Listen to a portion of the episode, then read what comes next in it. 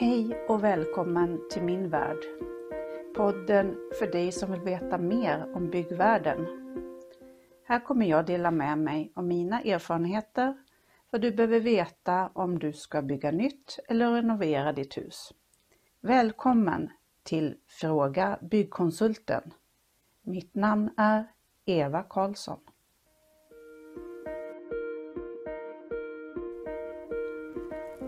Tycker du om det du hör så tryck på tumme upp. Följ min podd så att du inte missar nästa avsnitt och dela gärna så att fler får ta del av min kunskap. Hej på er!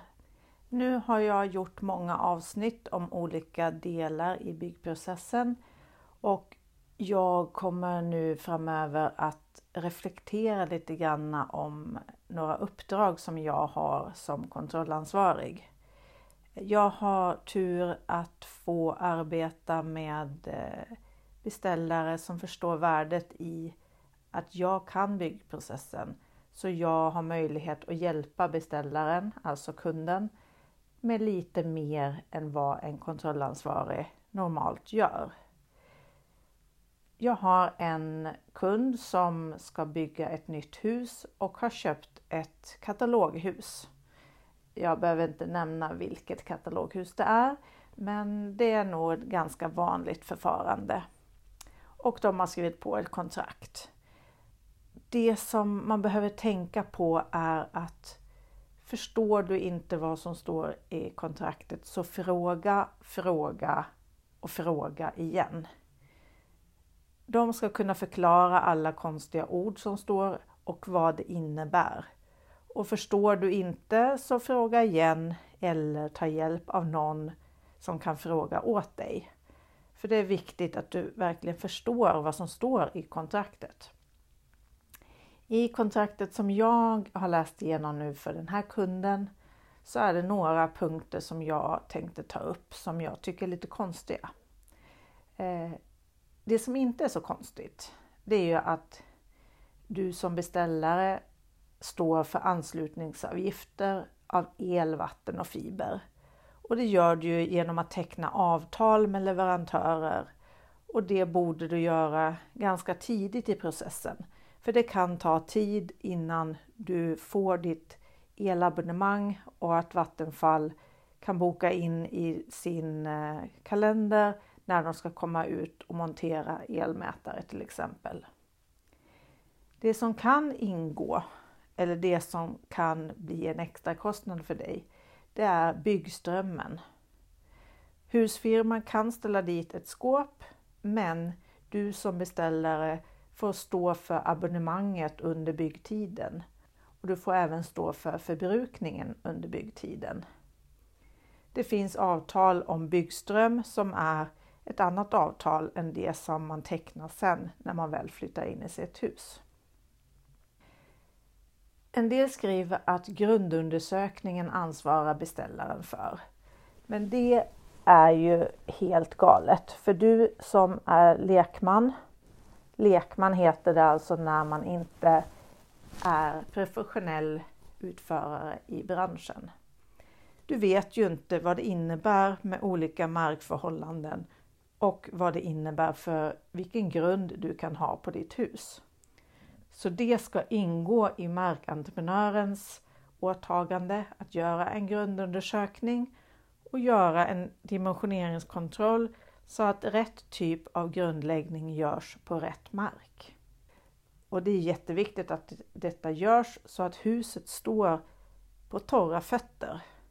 Så att eh, dräneringen blir bra och att du inte får fuktskador som kommer underifrån, från markfukten.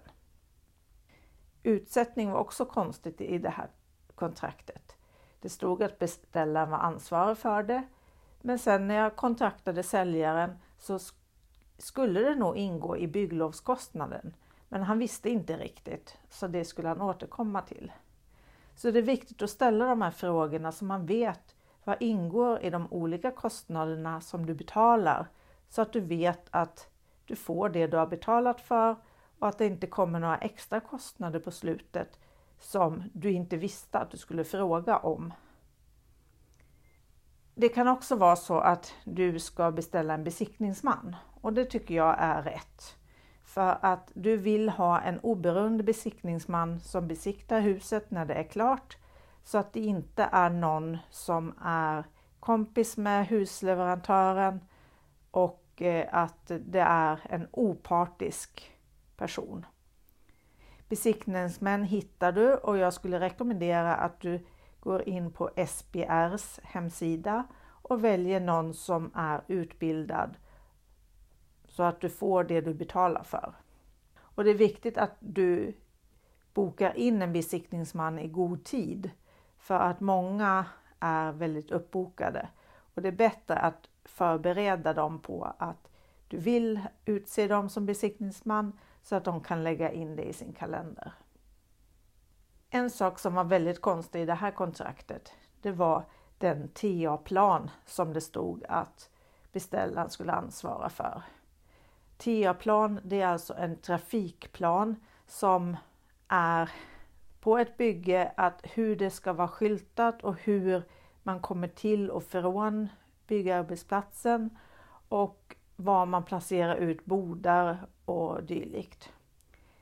Och det är väldigt konstigt att det är beställaren som ska vara ansvarig för den, för det är ju någonting som entreprenören måste planera utifrån hur de vill driva sitt arbete.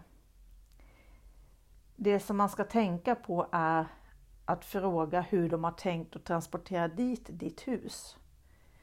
För att om de har en långtradare så vill de inte backa längre utan de vill ha en slinga att köra runt på.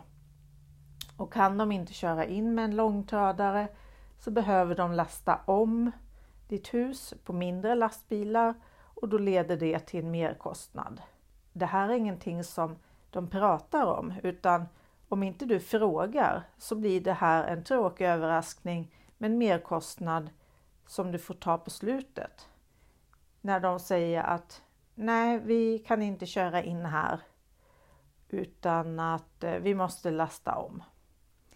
Och det är likadant om det står grejer i vägen eller om det är dåligt med snöröjning och sådana bitar.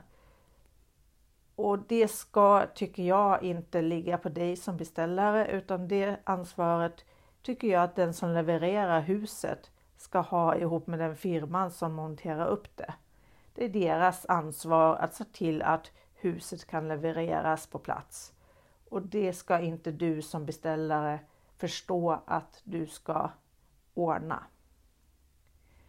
Så det här är några av sakerna som har dykt upp i det här projektet och eh, jag tänkte att jag kommer följa det här projektet här i min podd och prata om sånt som dyker upp som jag tycker är lite konstigt framöver. Så jag hoppas att du uppskattar att jag delar med mig av det jag upptäcker i min vardag. Och har du frågor så ställ dem gärna till mig. För då kan jag ju prata om det som du tycker är mest intressant. Du har väl inte missat att min kurs finns ute nu i en betaversion? Om du är en av de 25 första att anmäla dig så betalar du bara 25% av värdet på kursen. Så sätt fart, gå till min hemsida och anmäl dig till kursen nu. www.h3k.se så välkommen igen till Fråga Byggkonsulten. Och mitt namn är Eva Karlsson. Tycker du om det du hör så tryck på tumme upp. Följ min podd så att du inte missar nästa avsnitt och dela gärna så att fler får ta del av min kunskap.